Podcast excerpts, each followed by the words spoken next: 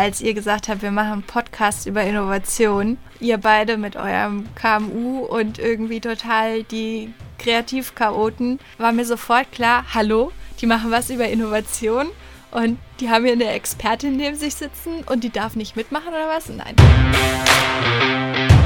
Herzlich willkommen zu einer neuen Folge Hannovators Podcast. Heute sind wir ein wenig in eigener Sache für euch da und wollen euch ein paar Grundideen hinter unserer Motivation für diesen Podcast und den wissenschaftlichen Hintergrund geben. Da jeder von uns einen etwas anderen Background hat, gibt es unsere Story in drei Teilen. Und wie heißt es so schön, Ladies First. Den Anfang macht unsere Hannovatorin Tatjana, die derzeit als Innovationsforscherin an der Leibniz-Uni Hannover promoviert. Wir hoffen, ihr habt da ein bisschen Spaß dran ähm, laden euch ein, das Ganze dann auch mit einem Like auf der jeweiligen Plattform auszudrücken. Da gibt es ja jede Menge diverse Buttons, die man da drücken kann. Und dann steigen wir direkt ein in das erste Interview der Interviewer von den Hannovators mit Tatjana Bennert im Profil.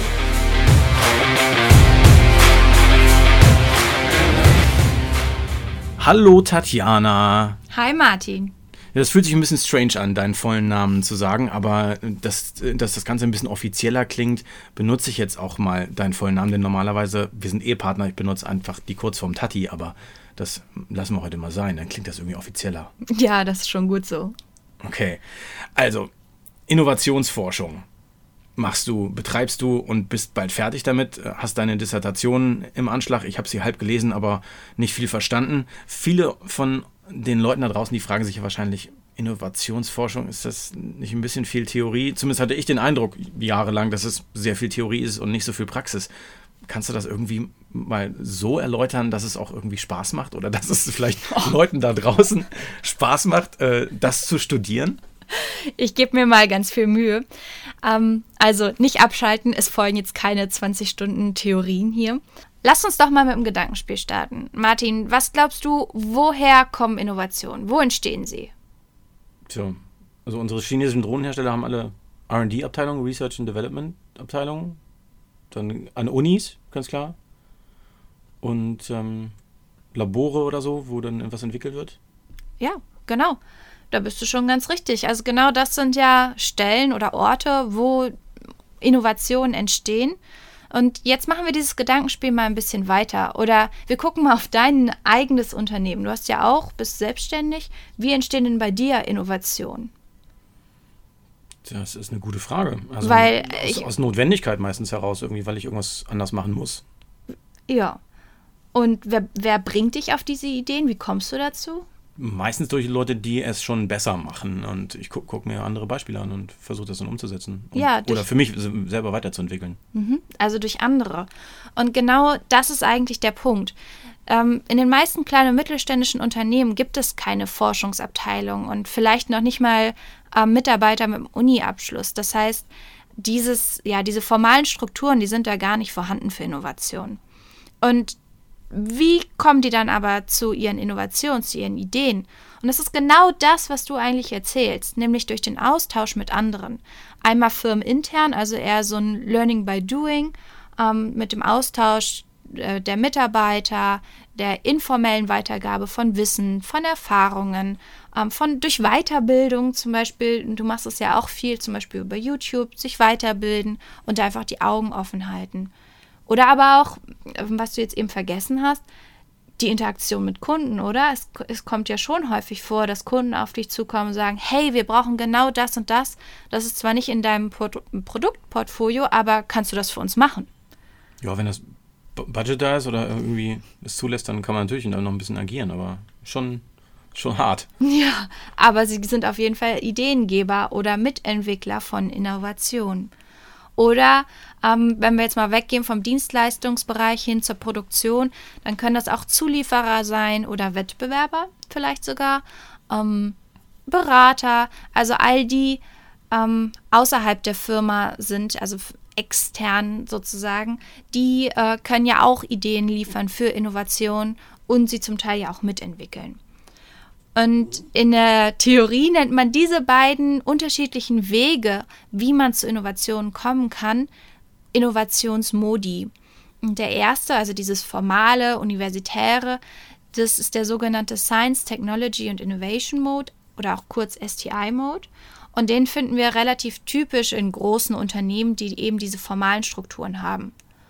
Und dann bei den kleinen Mittelständlern finden wir eher den sogenannten Doing, Using, Interacting Mode, also den DUI-Mode, ähm, der viel mehr auf informelle Strukturen, der viel mehr auf informellen Strukturen beruht. Also das, was ich quasi mache. Das, was du quasi machst. Okay.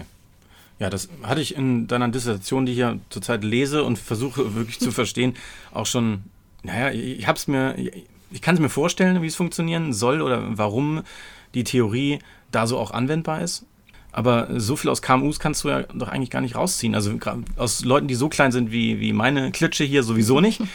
Aber macht es dann nicht mehr Sinn, irgendwie Großunternehmen anzubaggern, um da die Informationen rauszuziehen und, und zu gucken, wie die innovieren?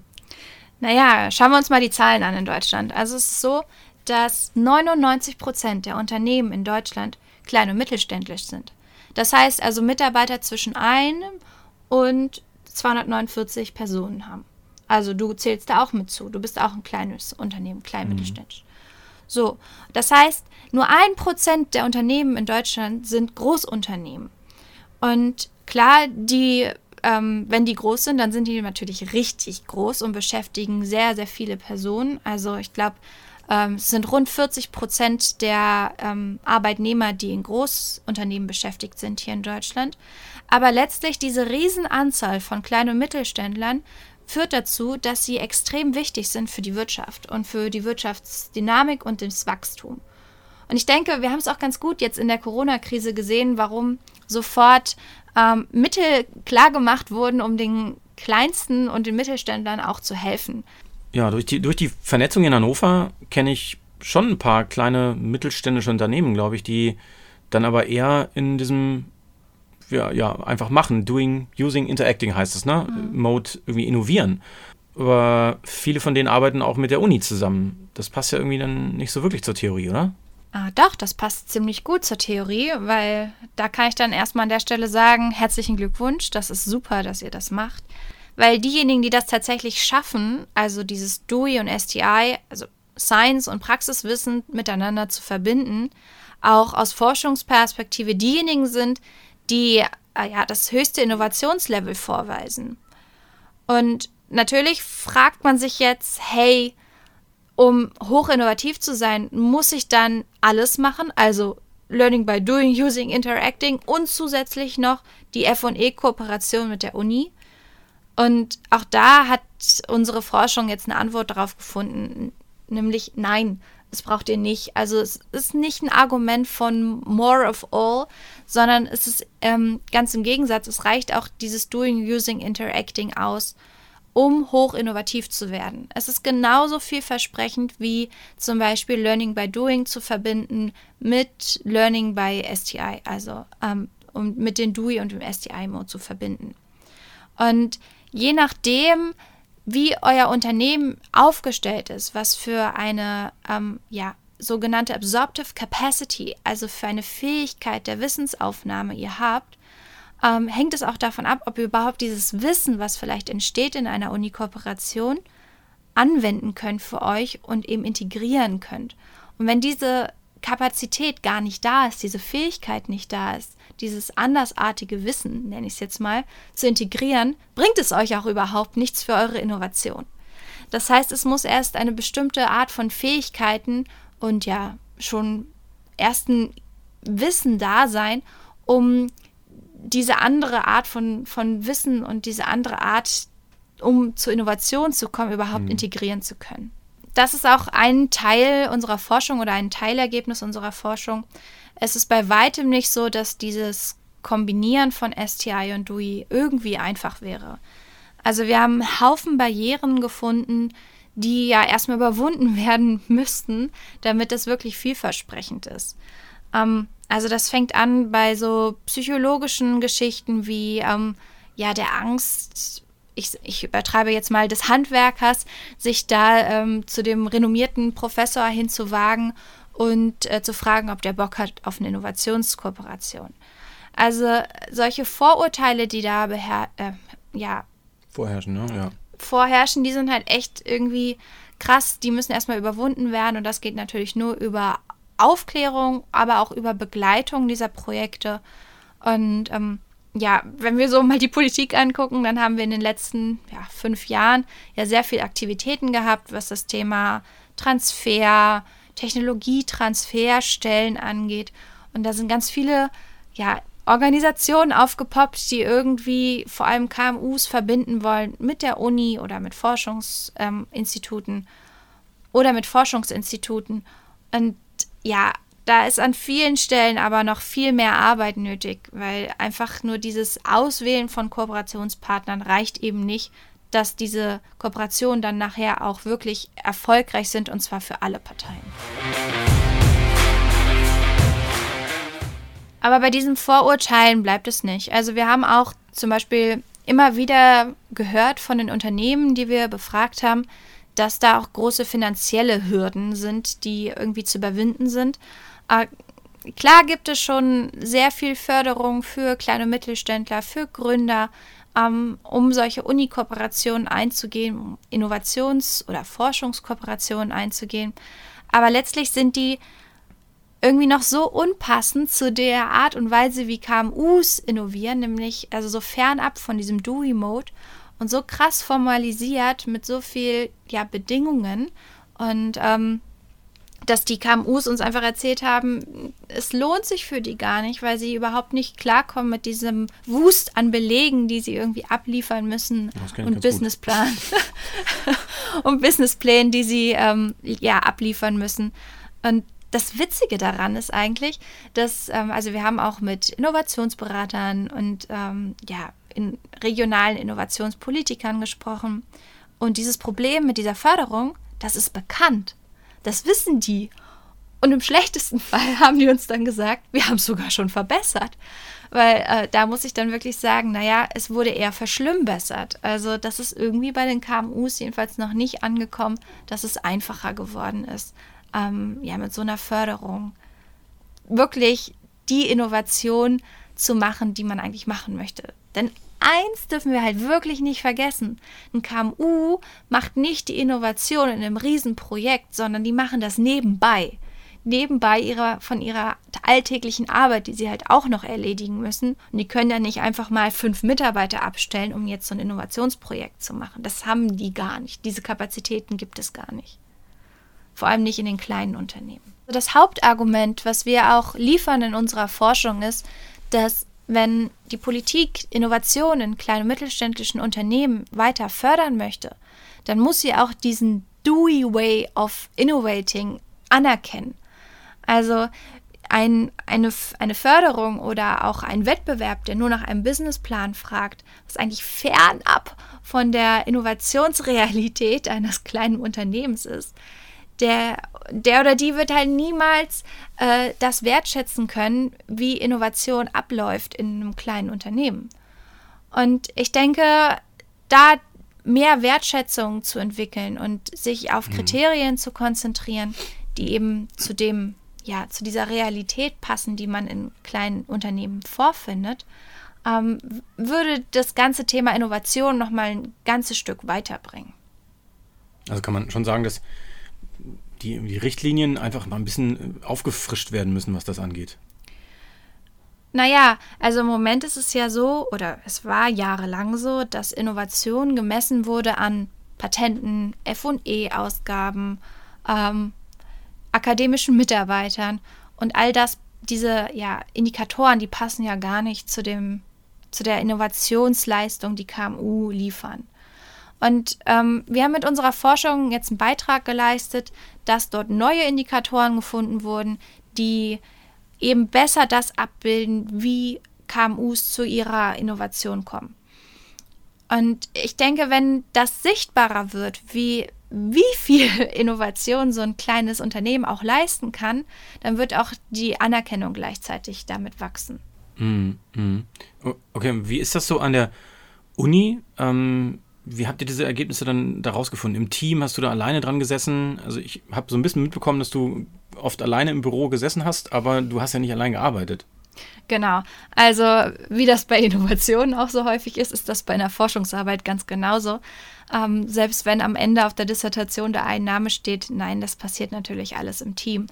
Ähm, ja, also das Projekt Indui heißt das, also IN und dann DUI, ähm, war finanziert oder ist finanziert noch bis jetzt äh, Ende des Jahres vom BMBF mit dem Ziel, eben neue Innovationsindikatoren zu finden. Und das ist ein Verbundprojekt mit der Uni Göttingen und Jena. Und genau in diesen drei Regionen, also Hannover, Göttingen und Jena, haben wir insgesamt, ich glaube, 82 Interviews geführt, die alle so an die Stunde gingen, mit kleinen mittelständischen Unternehmen aus allen Branchen. Das war uns wichtig.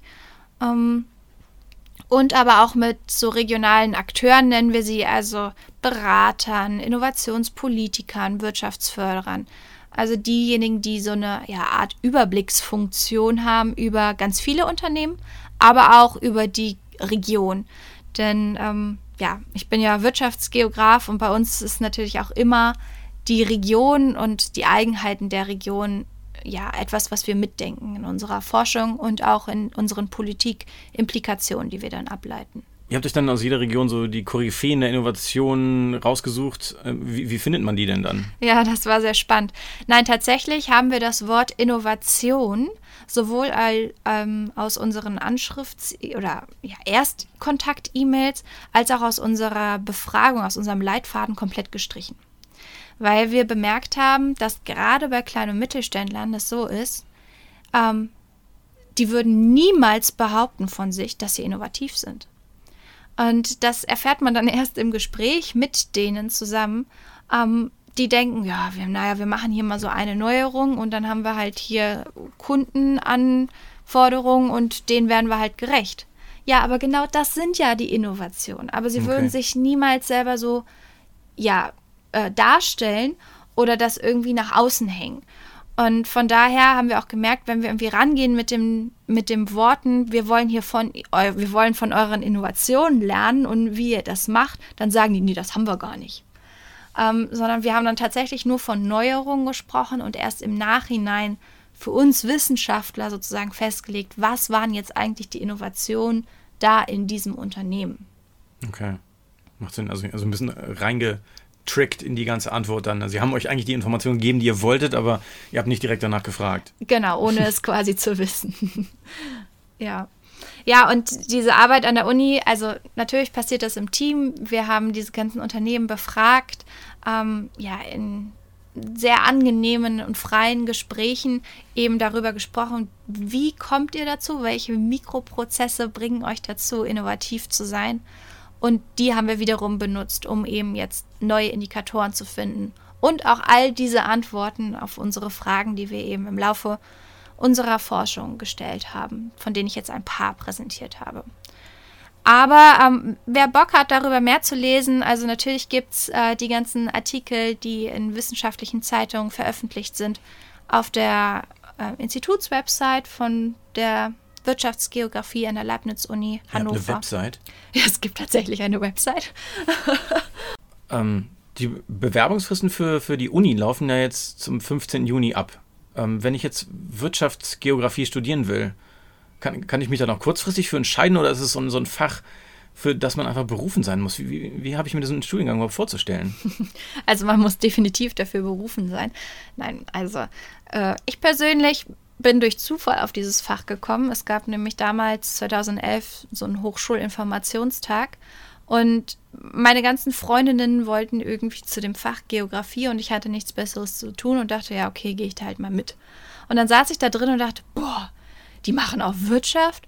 Aha, die gucken sich den Raum an und diese ganzen räumlichen Begebenheiten, die Historie und die Dynamik, die greifen die mit auf in ihren Analysen. Aha, und man lernt auch noch irgendwie so ein bisschen Statistik und äh, qualitative und quantitative Forschungsmethoden. Und dass es so vielfältig ist, das hätte ich mir halt vorher niemals ausmalen können, bevor ich erstmal in Kontakt gekommen bin mit diesem Fach. Und von daher, ja, ich bin heute super froh, dass ich das studiert habe, also im Bachelor Geografie mit der Ausrichtung Wirtschaftsgeografie und dann auch im Master, den Master Wirtschaftsgeografie hier gemacht habe. Ähm, ja, man lernt wirklich eine Menge über ähm, Theorie, aber auch über ähm, praktische Methoden, die man in so vielen Jobs dann mhm. anwenden kann. Also es ist ja jetzt nicht so, dass man dann fertig ist mit seinem Studium und ist dann Wirtschaftsgeografin und ähm, arbeitet dann in dem Job X, sondern es gibt ja eine Vielzahl von Jobs, wo Wirtschaftsgeografen sind. Unter anderem Wirtschaftsförderung oder Expansionsgeschichten, ähm, Versicherung, ich weiß jetzt gerade gar nicht noch mehr, Gründungsförderung. Also alles Mögliche, was man sich vorstellen kann, sind eigentlich Wirtschaftsgeografen zu finden. Ja, vielleicht hört ja jemand von Hannover Impuls zu. Ihr könnt, ihr könnt ja mal die Hand heben, wenn ihr auch Wirtschaftsgeografie studiert habt. Grüße an alle Wirtschaftsgeografen aus Hannover und Geografinnen. ja, wow. Das sind ja gute Einblicke auf jeden Fall. Ich hoffe, ihr da draußen habt auch ein bisschen was verstanden jetzt. Ich habe auf jeden Fall nochmal diesen komprimierten Ansatz jetzt äh, ganz, ganz, ganz gut äh, ja, für mich aufgenommen und weiß jetzt endlich, was meine Frau macht. Gott sei ähm, Dank. Ja, was wollte ich fragen? du wolltest fragen, warum ich eigentlich den Hannovators Podcast ah, ja, genau. mache. du hast ja jetzt trotzdem zum Ende deines Studiums Zeit gefunden, mit uns diesen Podcast zu starten. Und ähm, vielleicht erzählst du einfach mal kurz deine Motivation dahinter, bei uns überhaupt mitzumachen. Weil eigentlich waren es erst nur Gerrit und ich, die gesagt haben, okay, wir probieren das mal aus und du hast dann gesagt, okay, ich mache mit. Ja, also mir war sofort klar, als ihr gesagt habt, wir machen einen Podcast über Innovation. Ihr beide mit eurem KMU und irgendwie total die Kreativchaoten, die äh, den Ideen quasi so hinterherjagen, ähm, war mir sofort klar, hallo, die machen was über Innovation und die haben hier eine Expertin neben sich sitzen und die darf nicht mitmachen oder was? Nein. Also ja. mir, mir, war sofort klar, äh, da möchte ich auch mitmachen, weil mich das, also ich habe das auch in der Forschung gemerkt, mich begeistert es einfach mit den Unternehmerinnen über ihre äh, Unternehmen zu sprechen, über die Innovation zu sprechen und letztendlich ist mir auch in der Forschung oder während der Forschung aufgefallen, dass es irgendwie mangelt an so einer digitalen Plattform hier in Hannover, wo man sich einfach mal vernetzen kann oder wo man mal Einblicke bekommt in Unternehmen, an denen man vielleicht tagtäglich vorbeiläuft. Man sieht immer nur das kleine Schildchen so am Klingelschild, aber man weiß gar nicht, was die eigentlich machen. Und ich denke, ähm, oder mein Hauptziel mit diesem Podcast ist es, die Unternehmen, aber auch eben ihre Innovation, die sie ja manchmal sogar selbst nicht sehen, ähm, sichtbar zu machen für andere und damit eben die Strahlkraft der Unternehmen selbst, aber auch der Region Hannover nochmal voranzubringen. Denn das ist ja ein ganz toller Ort, um Unternehmerin zu sein und ähm, ja, um Innovationen zu, zu generieren, denn hier gibt es wirklich schon viel Unterstützung und tolle Netzwerke. Und da möchte ich gerne Teil von sein und deswegen mein Engagement hier beim Hannovators Podcast. Super schönes Schlusswort, liebe Tati. ja, Leute, ich hoffe, euch hat dieser Einblick heute gefallen. Wir werden die Reihe fortsetzen und in einer der nächsten Folgen dann auch mich nochmal, ich kann mich nicht selber interviewen, das wird dann jemand anderes machen. Wir werden auch Gerrit nochmal ein bisschen genauer unter die Lupe nehmen. Und wenn euch die Folge heute gefallen hat, dann ja, drückt uns bitte irgendwo ein Like mit rein. Das wäre wahnsinnig wichtig. Wir wollen unsere Reichweite erhöhen und natürlich äh, gerne noch mehr Unternehmen erreichen und noch mehr Unternehmen hier bei uns im Podcast begrüßen können. Ne? Ja, also wenn ihr selber mitmachen möchtet, ähm, schreibt uns eine Mail auf ähm, info@hannovators.de ja. und dann kommen wir ins Gespräch und wir freuen uns drauf. Genau. Das war's von unserer Seite. Wir hören uns nächste Woche wieder und entlassen euch in den Donnerstag mit ja, einem schönen Gruß und dann bis bald. Bis bald.